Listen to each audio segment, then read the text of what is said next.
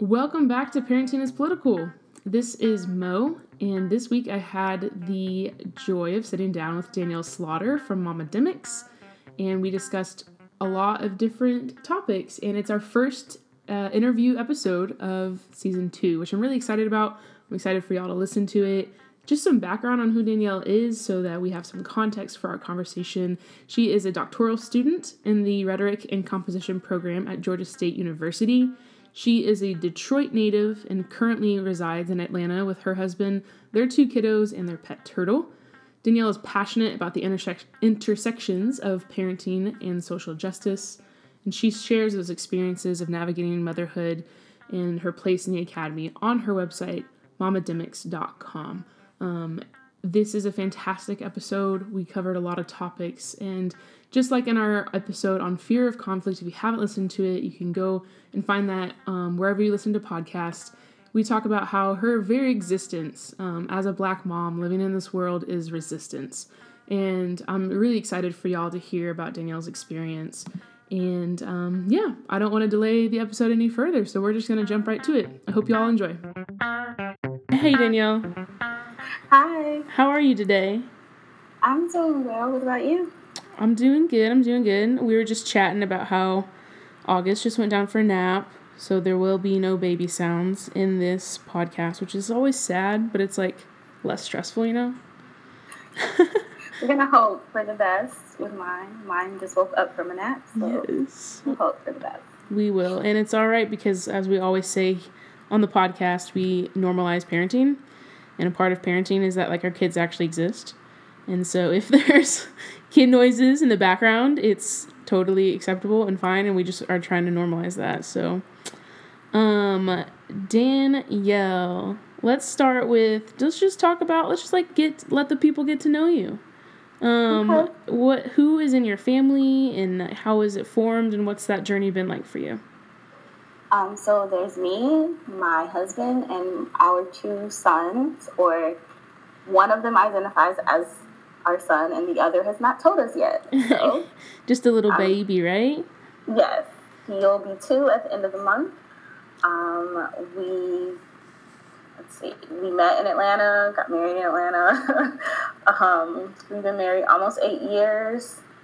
And yeah. Nice. What are some of the things that y'all do as a family that are like your favorites or like regular fun memories that you have of all of y'all together?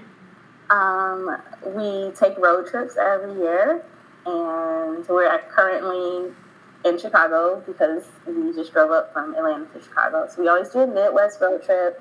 We usually go to Detroit and Chicago. This year, we're only going Chicago. Um, and that's always fun. The kids love like asking us, "Are we there yet?" Oh yeah. but they also love getting um, to see their grandparents and their cousins and um, what mommy's gonna pack for them to play with while we're there. That's always an adventure. Um, and movie nights. We're really big on uh, Marvel movies, so we do movies, and I'll make popcorn on the stove, not in the microwave. And that's like a huge deal when I make popcorn. That's, that's awesome. I love that. And y'all are big Harry Potter fans, correct? I am. Oh, you I'm are. Trying to convert him. Yes. But my husband's a Star Wars fan. Our older son seems to be falling down the Star Wars. Oh man, we lost him too. But I'm hoping I'll win the baby over. The baby's birthday is Harry's birthday. So oh come on, it's like, I feel like destined. I feel like I could win that. Like, yeah. We'll see. We'll for see. sure. Cool. Well, thanks for sharing. Um, one of the reasons I wanted to have you on the podcast, other than like you're just fantastic, and I wanted to just like chat with you, um, was that you run something and you've started something called Momademics, correct? Yes. Um, what inspired you to start that, and what is it, and um, how have you just kind of seen that develop over the start of it to what it is now? Um, so Momademics started off as just a place for me to talk about what it was like to become a parent while um, attending graduate school. I didn't have any grad school friends who were currently pregnant. Um, those who had children, their children were much older when they started grad school. So it was just a new adventure for me. Um, and it has grown into something that I had no idea would happen. um, it's become a space that's more or less my journal and more of me um, trying to build community with other parents who are. I like to say that we're raising ourselves so that we can raise better children. Nice. Um, and unlearning bad habits or not bad habits, unlearning bad ideals that we were raised with and kind of that whole like when you know better you do better and so we're all working to do better together nice speaking of being raised and unlearning some things. I think we got a few things in common. Is that what i hear? Mm-hmm. So i was raised i'll speak from my experience and i'll ask about yours. I was raised um, southern baptist very conservative. Yeah. Um, my dad was a deacon in the church, and my mom was like the head of all of like the women's Bible studies. I like I led worship for several years with my acoustic guitar and my Chaco sandals. I went to all the Bible camps and all that stuff. Um, so it was really difficult for me whenever, obviously, you know, when I came out, and um, it was hard that that transition and that rejection and that transformation that takes place whenever you um, experience something like that. But on top of that, even if that wasn't a part of my story, there's just so much to unpack and unlearn. Um, and you were raised similarly, is that correct? Yes. Different denomination. Um, what you were raised? What? I was raised Pentecostal. Yeah. So a lot of my friends say that Black Pentecostals are similar to Southern Baptists, especially in the Midwest. Um, I it was very patriarchal. Mm-hmm. Um, definitely, definitely super homophobic. Yeah. Uh, so having to unlearn so much of that, um, just oh, we had like this strict dress code. I wasn't allowed to wear jewelry or makeup. I couldn't cut my hair. I had to wear like dresses that were at least past my knee but our church really wanted us, the girls, to have their dresses at their ankles. Modesty was like a huge deal. Um, yeah, it was. That a that's a lot. That's so much. It Man. was a lot. It was a lot. There's Yeah, um so- there we used to have like a they would bring out the measuring tape and if our skirts were like two inches above our knees, they would send us home to change. Mhm. That's wild. Oh yeah.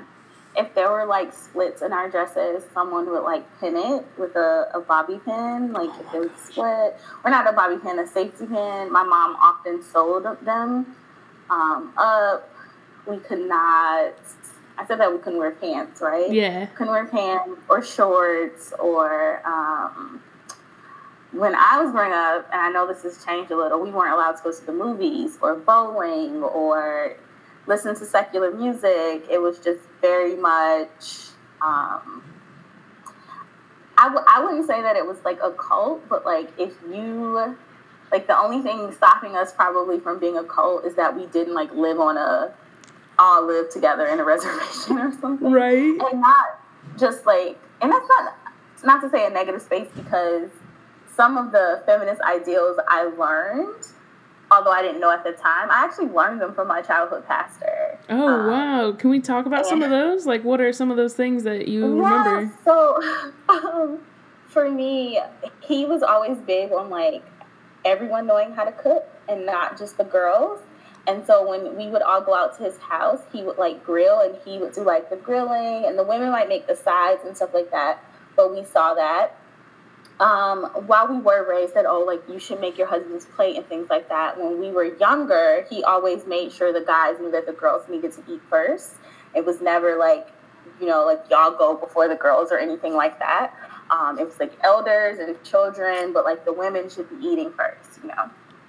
Um, he he just did things that now, like now, when I, I think about where I found this version of what I wanted for my children to have a dad, I, I pictured him somewhat. Um, like he was very active in his kids' lives. It wasn't like his wife just did like all the shuttling back and forth.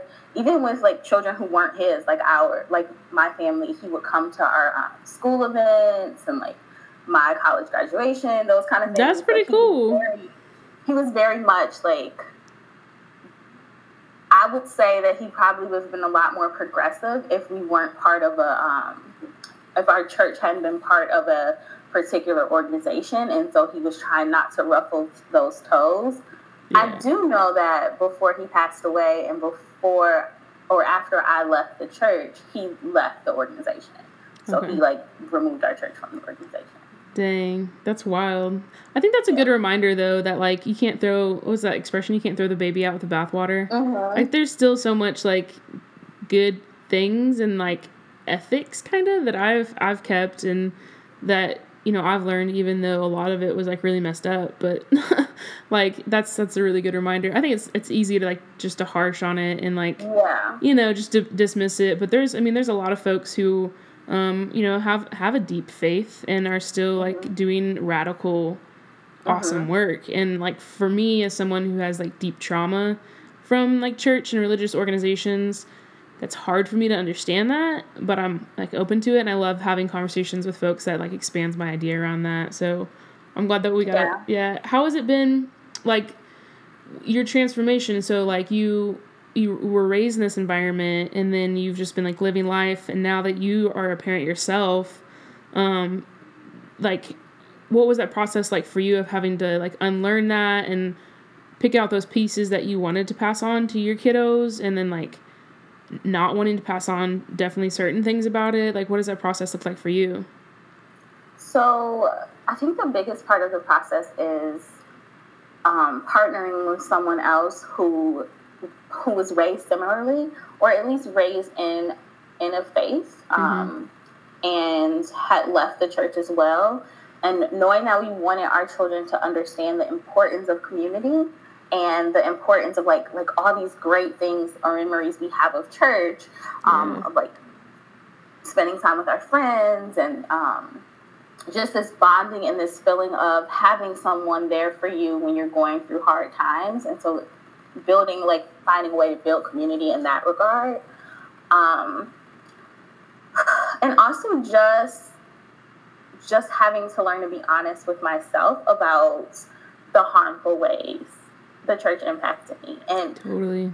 I think that like if i've slowly started to do that to do that but i think for the most part it has it's impacted me more so within um i'd say in my marriage because I struggle a lot with the patriarchal aspects of certain things. I struggle a lot with being comfortable um, in my body and um, from a and just being sensual. Like I don't like that. Sex is just so taboo when you grow up in these conservative spaces. Yes, that that's probably been the hardest thing for me. Um, is to be comfortable in in that regard in my relationship, but not with parenting. I think because I saw other examples of what it could be like. Um, that you could let your kids do things. You know, I had friends outside the church. I went to Upward Bound in the summer, so I knew things that other people who went to um, my church might not have experienced. Um, I went away to college. I didn't live at home for college, so that really helped. And um, just being open. Yeah. O- open to the ideas of other people and and I don't know if I don't know if you can unlearn some of that. It's not like no, you, like it might just be a personality trait. Like my yeah. mother says that she's not surprised at how liberal I am as a parent or how much my worldview has changed because I was always the kid who just was asked so many questions and I just be like, but what about those people? Like this yeah, for real. Well, that's um, probably that Virgo in you too, though, Danielle. it wasn't like a huge shock. Yeah. So I don't think it was a huge shock to anybody that I kind of did a 180 from how I was raised. Yeah. They just, like, I always was like, this doesn't make sense. I'm going to follow the rules because these are the rules and yeah. these are the people in charge of me. But when I can make the rules, this is how I'm going to do it.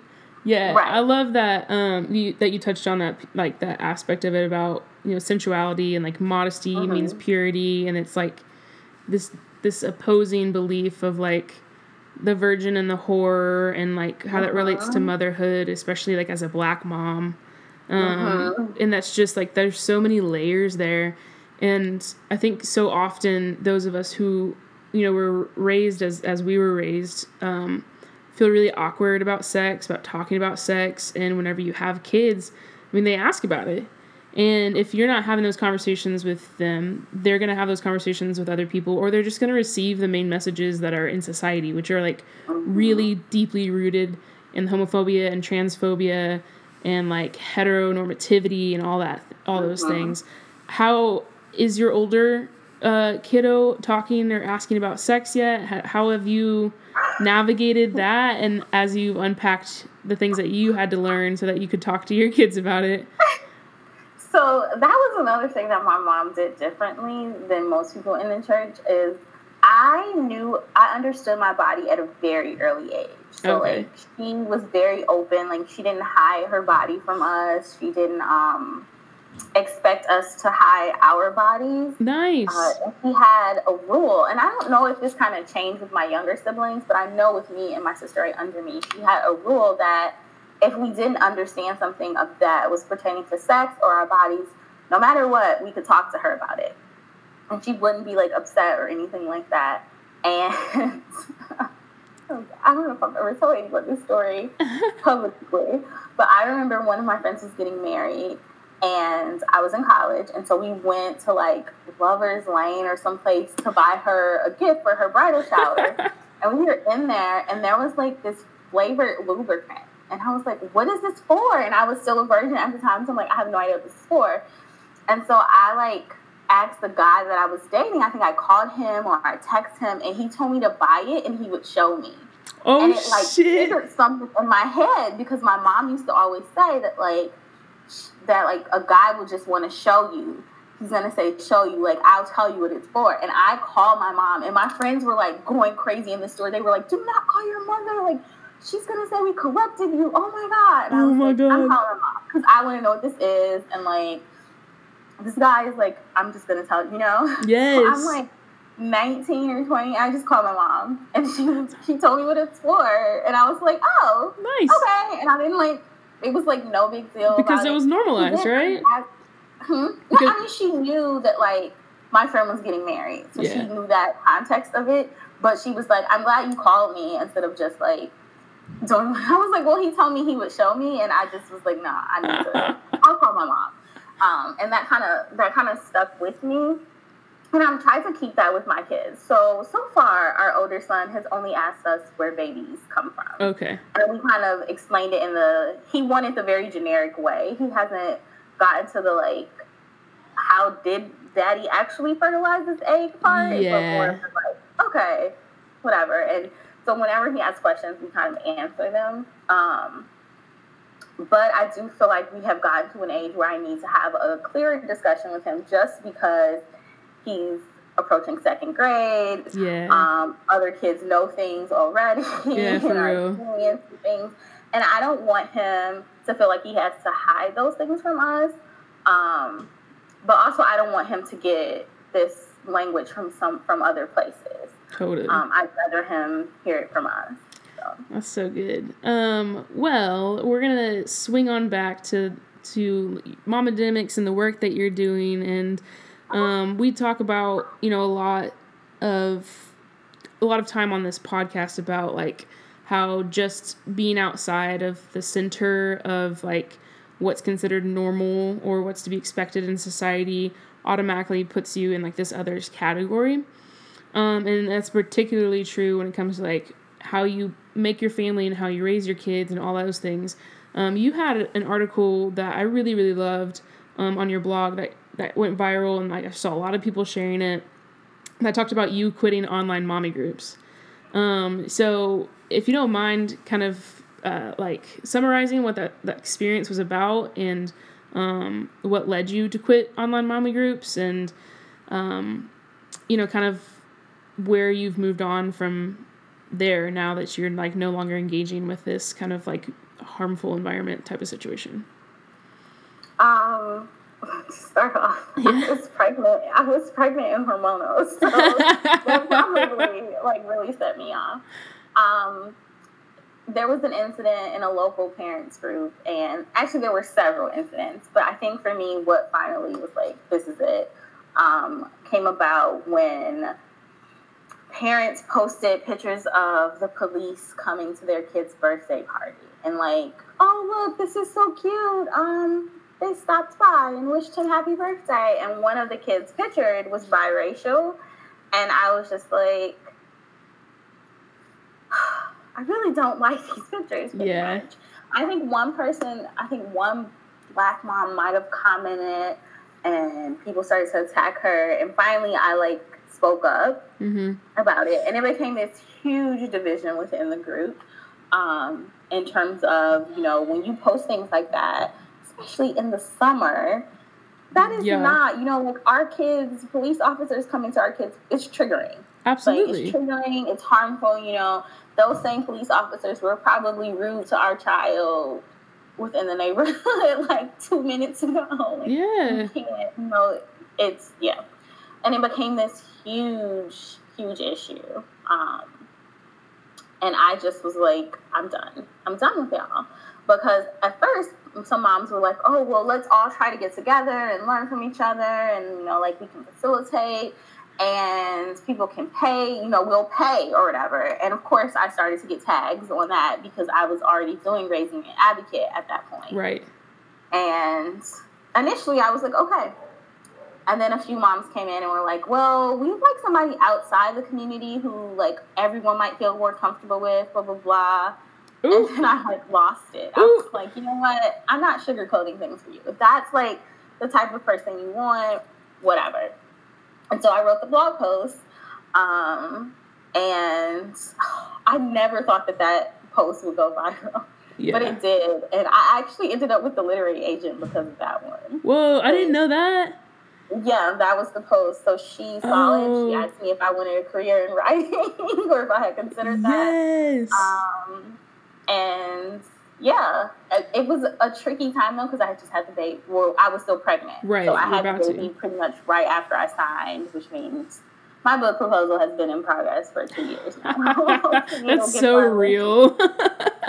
there is no judgment yeah, I'm like, you know, I get it. I get that some people can crank theirs out, but that just isn't my my yeah. story.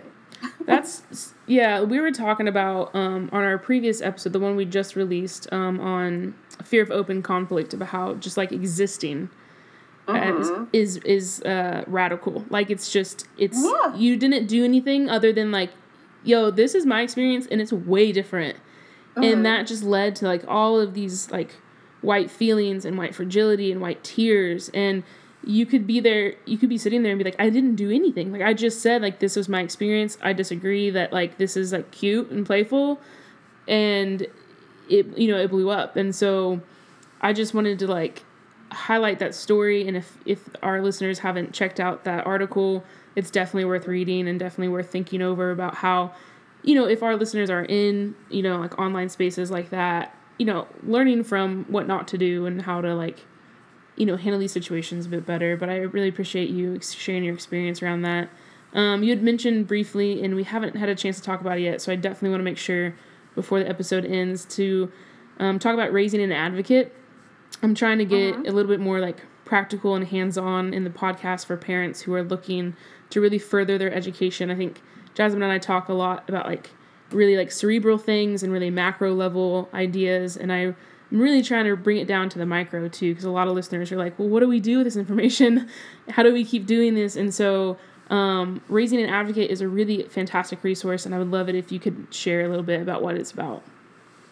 So, Raising Advocate started as a blog series um, and turned into a class later. But it started as a blog series after Oh, after I wrote the post, why white moms need to care about murdered black children. Ooh, go read that one too, y'all. Which was actually the first po- post to go viral on Momademics ever. Um, and it was right after Michael Brown was killed. Mm-hmm. Um, and mom, that was pretty much the answer. It was like, we don't know what to do. Can you help us? Yeah. We will pay you, type of thing. Mm-hmm. Um, and at first, I just made it a, a blog series, and I just shared, you know, from my own experience how I was reteaching myself. And for me, it became, you know, what I have to work on is relearning things based on patriarchy and homophobia and transphobia and like all these things that were ingrained in me as a child um, but making sure I don't pass that on to my children and just Absolutely. kind of sharing that experience.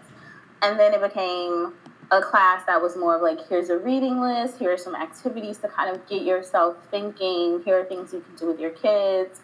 Um, but a lot of it for me is just like you have to live what you're reading. So you mm-hmm. can read all the stuff and you can learn all the theory, but you have to actively re- live that experience and it's going to be uncomfortable. Um, whether for me, you know, I have two two assigned. They've both been assigned as male, um, and like I said, that is something that I'm still like. I was so confused. Like, do we call the baby they? And you know, like, how do we we navigate that experience? And um, will it confuse our older son? You know how all these things that people say, which I'll, I'll share that in a minute you'll be so proud of him for that story. Yay! But um, he so I yeah so I started the class and it's self paced. You take the class on your own time and terms. You do the reading, you do the activities, um, and then you just go out and you try to live these things. And for me, living those things means buying my son's dolls, um, letting them, you know, letting them help me in the kitchen, not always doing every little thing for them that's domestic. So like they have to help me with their laundry. They, you know, like we all are a team in the house. Um, and my husband obviously is very helpful with this because I know that your your partner can make it difficult, which has come up uh, quite a few times in our group. Is that partners aren't being as receptive to these changes? So like my husband is a neat freak and I am not, so they see him clean more than they probably more than they see me clean, but they see like him do the laundry and I fold, and so it's like this this sharing of responsibilities, um, and and this push on my part to not always be the default parent, and it was hard for me, and sometimes it's hard for them. Like I'll just say, like you have two parents. One parent is doing something right now. The other parent is not why are you bothering the parent who is doing something? Yeah. And, oh. and, and even just explain to them, daddy can fix you food. Like you've seen him cook. If you want a snack, tell your you know, yeah, just just deconstructing those gender roles. Yeah. So de- deconstructing those gender roles. Um, reading, you know, stocking their bookshelves with books of families that are different from theirs. Um, but still being very mindful, especially for parents who are raising black and brown children, that in our house, blackness needs to be centered. So the first superhero toy I bought my son when he got into superheroes was a black superhero. I wanted that to be the first. The dolls are all black. Like just mm-hmm. making sure that at home blackness is centered because when they leave the space, it's not. Um, making sure that you're prepared for those messages that they're going to get in other spaces um, and just kind of like just filling them up with, with love as much as you can yeah. you want home to be the space that is loving and that is open to everyone and um, and that doesn't shy away from certain topics so i my son i don't and i'm not 100% sure because the school hasn't said anything so it must not be his class but I do know that there are some trans children on at their school, and the school goes from pre-K to 12th grade. Okay. My husband teaches at the school. He's told me about you know a transitioning middle schooler and how the school you know they were on it, like how they were going to plan this out at the beginning of the year. You know, introducing the classmates to that. Um, but I never thought about it for the younger kids. It mm-hmm. had for some reason it just did not click in my head. And I remember like Jackson comes home and he goes, Mommy, you know, Sidney's a boy right now, and he's my brother, but he might not always be a boy. And I was like, what?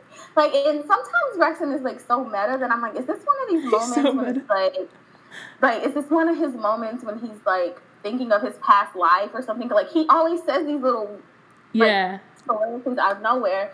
And I was like, uh, okay. And he was like, well, I do hope that he he stays a boy, but I love him if he doesn't. And I was like, oh my gosh, I love him so much. Like I was just like, okay, you know, like no big deal. I didn't make it weird or anything. And then he just walked away. So I messaged one of the other first grade parents, and I was like, did I miss an email? Like, what's happening? Because our community is pretty good because they want us to make sure that we're supporting, you know, the other families. They want the children to to feel supported and loved. And I'm like, let me make sure I didn't mess up something. Yeah.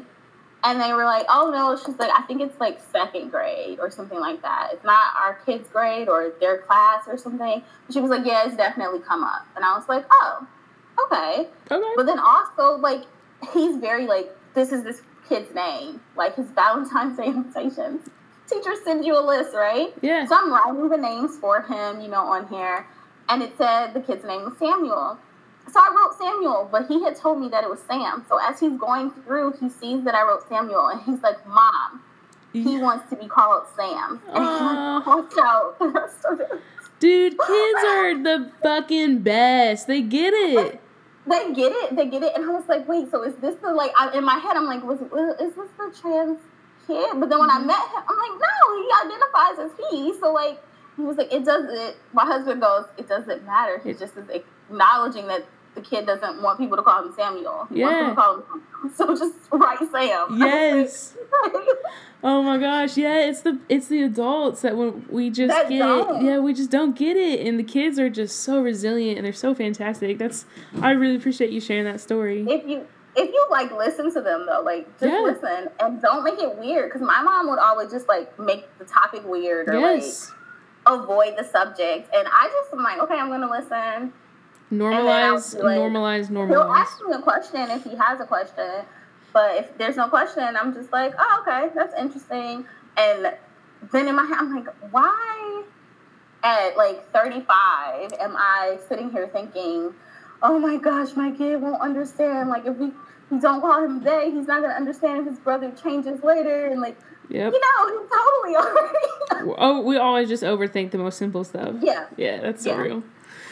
Well, I like to end all of my interview podcasts by asking the question what makes parenting political for you, Danielle? Oh, what makes parenting political for me? Parenting is political for me because my it's my like my life is political. I That's don't right. get to I don't get to live in a bubble. Um, mm-hmm. When I go outside, I'm a black woman. Choosing to be a parent means that I've chosen to to choosing to be a parent and to to have black children and children who are automatically seen as black. There's no questions as um, it's a revolutionary act. Am I? Wait a minute. That's your buddy Sydney. It's a revolutionary act, in my opinion, um, because I brought these children into the world knowing that I was going to have to fight for them and that they're going to have to fight for themselves eventually. So that's why. That's why it's political. Hi, baby. Oh my oh, goodness. Hi, sweetie. I wish that podcast listeners could see this cute little baby. Can you say hi? Hi. Oh my goodness, squishy, squishy. Makes me want to so, go squish mine. Oh. Well, yeah, that's so real. Like, mommy's almost done. Go ahead and play with your other, with your little cousin. yeah, that's that's very. I love that answer. Is like parenting is political because my life is political. It's just, yes. it's what we talked about. Like your existence in and of itself, and your kids' existence in and of themselves. Like, that's mm-hmm. that's automatically resistance, and so I really love that. It's a it's a fantastic uh, way to frame it. Um, well, I appreciate your time. Was there anything that you wanted to say or anything that you wanted to talk about before we ended it? Uh, no, I do have a, a person to give you in case you want to, you're open to talking to someone who's a pastor. Ooh, okay. Very liberal pastor. That would be a very interesting episode. I, I would, do, yeah, so. we should do that. Um, all right, where can our listeners follow you, you and your work? Let's drop some I, ats. Sorry, I am Mama Dix, Momademics. I am Momademics everywhere. Um, Twitter, Facebook, Instagram. Uh, yeah. And can the they website. and can they sign up for raising an advocate on your website? Mm-hmm. So, yeah, they can find it. It's pretty accessible. I think my website's pretty accessible Okay, um, cool. They can email me at Momademics if they're looking for something and they can't find it. I think I sent you the, the specific link for the classes. Yeah, you did. Cool. Well, thank you so much. Um, and we will see y'all in the next episode. Thanks for listening to our interview with Danielle Slaughter. I hope that you all enjoyed. All the links to her websites and where you can sign up for those Raising an Advocate classes will be in the show notes. Um, and if y'all are interested in becoming subscribers to Parenting is Political, you guys can sign up for our emails so you never miss an episode. You can also sign up to support the show. Um, you can make one time donations and you can also make uh, recurring payments as well. And as always, if you have any questions or comments or you want you have topics that you want us to cover on our show, you can email me at contact at parentingispolitical.org. And that's all I have for this week. Bye.